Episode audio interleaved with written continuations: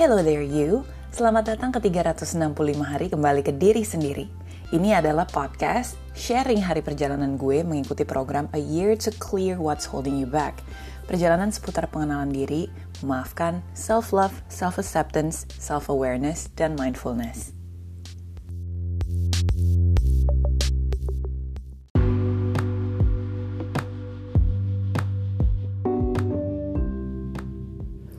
Good morning, lovers and friends.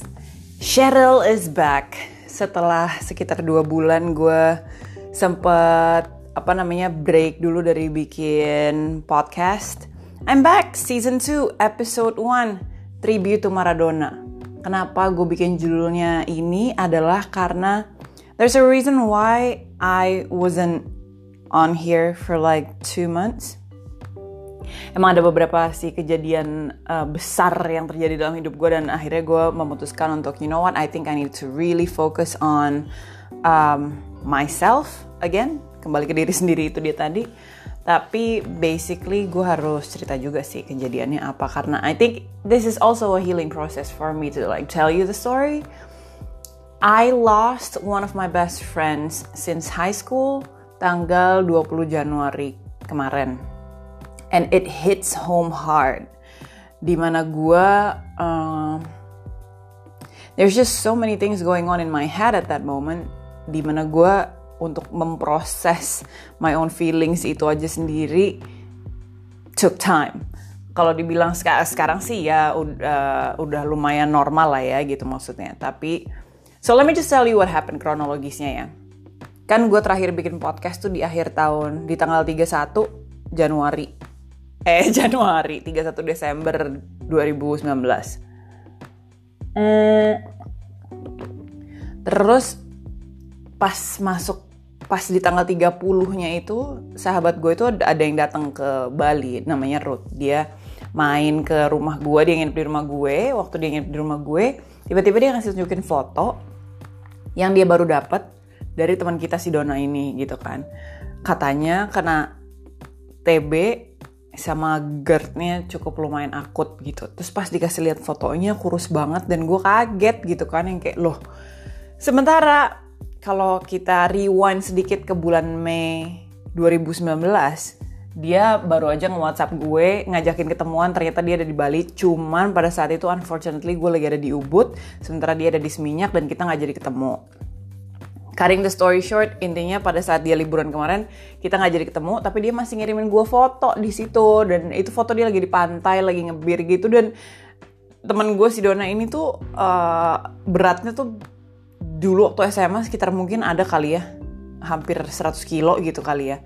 Terus kemarin pas dia kirimin gue foto, masih gemuk sih, udah mungkin udah tinggal 70-80 kilo, but then masih seperti dia yang gue kenal biasanya. Dia ini adalah maskotnya angkatan gue, angkatan 2001 di PSKD 3. Dan orangnya paling kocak, paling lucu, paling tengil, paling menyenangkan. Dia tapi juga loving and caring orangnya. Dia he had a good heart and we love him so much no matter who he is or who he was.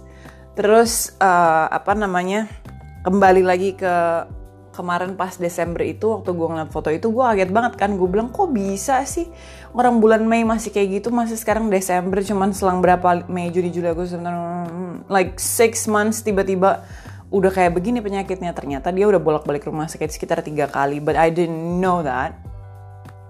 Dimana itu yang bikin gue sempat sedikit ngerasa kayak, dude, he's one of your best friends and you did know like the past 3 years tuh kayak nggak lose contact, cuman nggak terlalu intens lagi conversation atau komunikasinya, biasa kayak gitu kan ya. Dan kita temenan juga udah 20 tahun gitu, lagi sibuk masing-masing aja sih sama kehidupan masing-masing. Dan gue sangat menarik pelajaran banget dari sini. From now on, like if I really care about you, I will try my best to be in your life gitu. Gue nggak mau lose contact whatsoever yang sampai agak terlalu lama, sampai gue udah nggak bisa tahu lagi kapan lo sakit, kapan segala macem.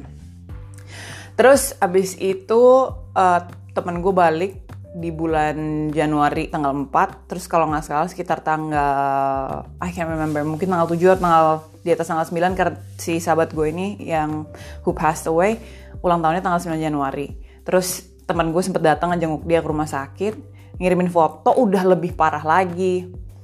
Terus gue langsung yang kayak gue langsung taruh fotonya dia di grup chat kita. Believe it or not, angkatan gue tuh cuman ada 27 orang waktu kita masuk di kelas 1. Kalau nggak salah waktu, iya bener, sampai selesai itu kita cuman satu angkatan 27 orang di PSKD 3. Sekolah gue percontohan soalnya dulu. And I loved it, honestly. Daripada murid banyak-banyak, karena 27 orang ini kita jadi deket banget gitu. Dan kalau gue ingat-ingat masa SMA gue tuh emang gak ada celahnya sih. Everything was fun. I felt like gue pertama kali dibentuk jadi manusia yang beranjak dewasa ya di situ. Jadi 26 orang teman-teman gue yang ada di sana itu adalah orang-orang yang lihat transisi gue dari anak SMP menuju ke orang dewasa. So they really hold a big part of my life gitu ya. Jadi benar-benar they're like one of my important people. Terus apa udah gitu sejak teman gue ngejengukin, akhirnya satu persatu anak-anak angkatan gue mulai pada berdatangan dan ngejengukin dia di sana. Tadinya gue berencana untuk ngejenguk dia bulan Februari, karena gue waktu itu ada rencana untuk datang ke Jakarta di bulan Februari. Tapi di suatu hari tanggal 16 Januari, Saykoji, dia satu angkatan sama gue, dia jengukin si Donna ini kan ke rumahnya. Udah nggak di rumah sakit lagi, tapi di rumahnya. Setelah pulang dari sana dia telepon gue, terus dia bilang gini, lo kalau emang mau datang dan mau jenguk, I think you should do it today. Karena tadi waktu gue datang ke sana, dia tiduran aja. Begitu dia sempat buka mata sebentar, dia kayak nggak ngeh ada gue dan ada teman gue di situ. Dan dia cuma ngomong gini, aduh jantung gue nggak kuat lagi, gue pamit ya. Terus dia tidur, langsung tidur. Itu panik keluarganya dia, kayak ngebangun-bangunin dia apa segala macem. Masih ada line-nya sih, masih hidup sih. But I don't know if he can last until February. Dia ngomong gitu kan. Dan perasaan gue juga langsung bilang sama gue kayaknya, man I had to like just fly in. Dan akhirnya gue ganti tiket pesawat gue untuk malam itu juga. Gue dapet flight jam 8 malam. Gue dijemput sama anak-anak angkatan gue. Kita bertujuh bareng-bareng ke rumahnya dia di Bogor. Waktu kita datang, dia kondisinya tidur kan. Cuman kita pikirnya yang kayak, no, you need to wake up and you need to see that your friends are here and they love you. We love you. Gitu yang akhirnya dia lagi tidur kita bangunin. Sounds kind of selfish, but not really, because he was really happy pada saat dia kebangun. Terus dia ngeliat ada kita, langsung yang kayak, hey guys. Dan ini mungkin yang selalu dibilang pada saat orang ada di last days-nya mereka, ada kayak semacam last burst gitu, kayak tiba-tiba mereka punya tenaga yang kuat yang kelihatannya kayak mau sembuh. That's exactly what happened to him. Begitu ngeliat kita datang, dia bangun, dia bisa duduk ngobrol-ngobrol sama kita sampai jam 2:30 pagi. Gak cuman itu, dia bisa jalan sendiri ke toilet, dia bisa jalan kaki, gitu. Sampai di jam 2:30 pagi akhirnya dia beneran capek. Terus ya udah kita cabut. Udah 2:30 juga sih, gila. Terus dia sempat bilang ke kakaknya dia, which kakaknya ngasih tahu ke kita besokannya, karena setiap hari dari situ kita semua selalu datang ke tempatnya dia gitu kan, silih berganti datang. Terus kakaknya cerita ke gue sama anak-anak gitu sambil terharu gitu. Kakaknya cerita katanya dia sebelumnya kayak udah nggak ada semangat hidup sama sekali, udah kayak yang udah di tempat tidur aja. But since that night kalian pada datang, gue nggak pernah denger suaranya dia segitu kencengnya cerita dan ngobrol-ngobrol segitu semangat hidupnya katanya gitu. Dan dia pagi-pagi katanya sempet terharu kayak nangis gitu si temen gue ini. Waktu ditanya kenapa, terus dia bilang kayak I didn't realize how much my friends love me.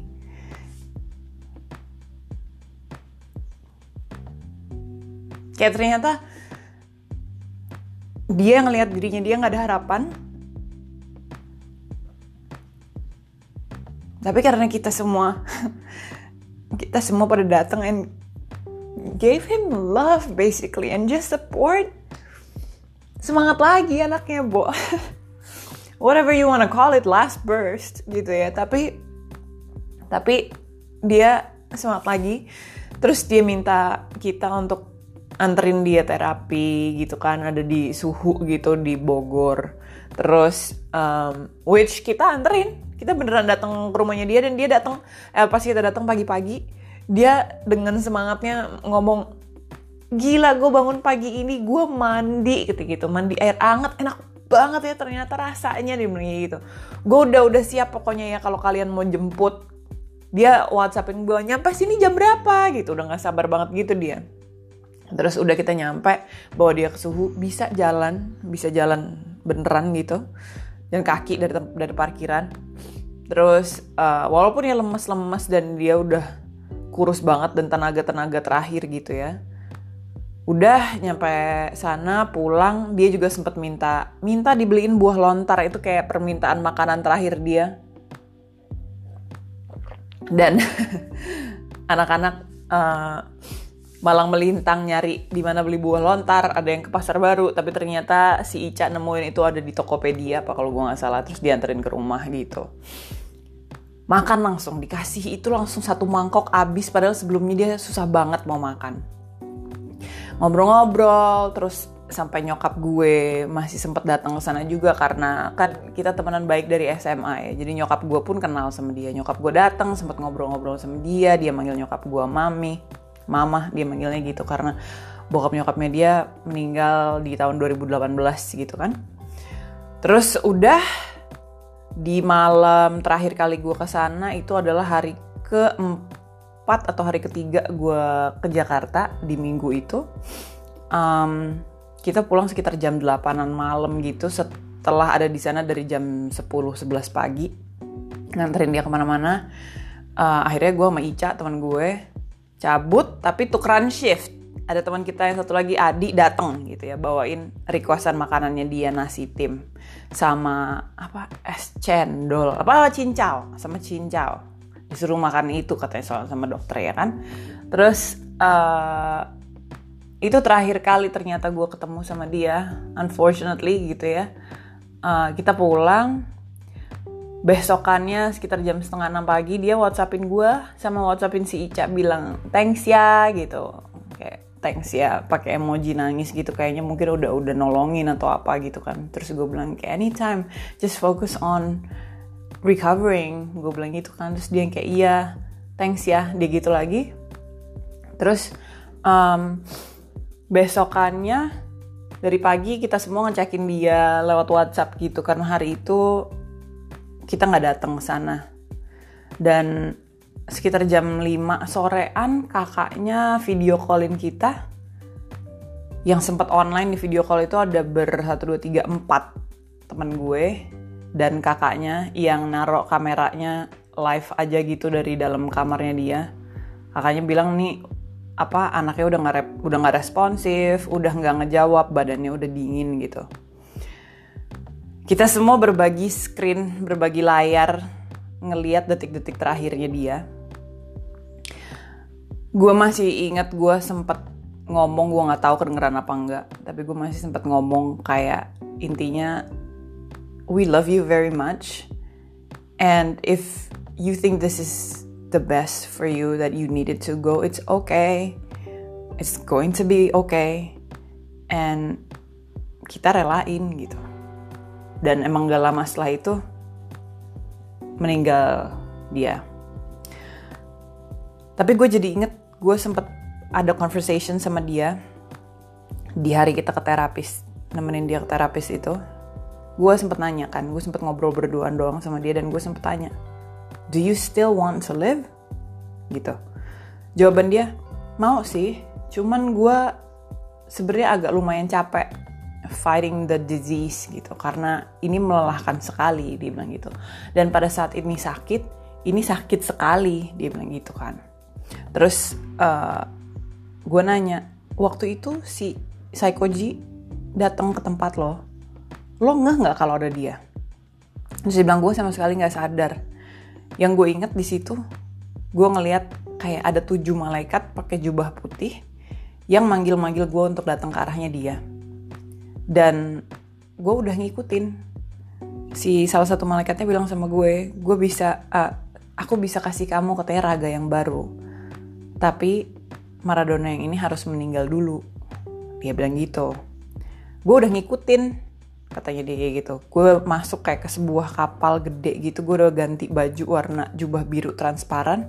Terus tiba-tiba gue kebangun gitu. Kakak gue lagi teriak-teriak nangis-nangis yang bangun-bangunin gue katanya gitu. Nah di situ gue tidur dan disitulah malamnya gue dan anak-anak pada datang, dimana dia bilang ya gue akhirnya semangat lagi sih, cuman whatever it is gue juga udah surrender, gue juga udah relain dan gue juga udah ikhlasin, come what may, tadi kayak gitu. And I guess it's not that he lost the battle, I guess it's more to like he finished his journey and he's no longer a victim now, right? Like justru this is his victory. He came to the finish line. Dan I'm so glad I flew in that day. Kalau gue benar-benar datang di bulan Februari, gue gak akan ketemu sama dia sama sekali. And I'm glad and I'm happy at least on his last days. Itu kita intens ngobrol, ketemu, nganter-nganter dia kesana kemari. Dan basically melengkapi his dying wishes. Jadi nggak ada yang diseselin juga sama kita yang masih di sini kan. It's just now it's time for us to fight for our lives untuk yang masih hidup yang ada di dunia ini. Anyway, tapi karena kejadian itu, there's always rainbow after the rain, right? Dan yang gue lucunya yang gue temukan adalah di saat kejadian itu adalah gue menemukan blogs gue, kenapa gue selalu menaruh distance atau jarak ke orang-orang yang gue beneran sayang. Sahabat gue sendiri yang call it out on me, dia bilang kayak, lo perhatiin deh, nggak cuman romantic relationships yang lo selalu taruh distance di situ, kayak long distance relationship and stuff, even ke permasalahan lo dan keluarga lo, lo dan sahabat-sahabat lo, semuanya mereka ada di Jakarta and you live in Bali, so it's a long distance everything, which akhirnya bisa gue rilis, dimana itu akan gue bahas di besok episode kedua, ya. Yeah. But I'm just so glad, at least dari sesuatu yang kelihatannya buruk banget itu, still there is some beauty in it. Dia dengan cara yang dia nggak sadar, actually ngebantu gue healing my own self. How amazing is that? How amazing is my best friend? He's amazing. It doesn't matter who he is, what he's done in his life. I love him dearly. I love him so much. And he always has a place in my heart. And this story is for him. Because he's awesome. And you're awesome. And I'm awesome. And just love yourself, guys. Whatever it is. Selalu juga spare waktu lo untuk orang-orang yang lo beneran sayang. Tell them that you love them. Show them that you care about them. And don't regret anything. Okay? See you on episode 2. Bye-bye.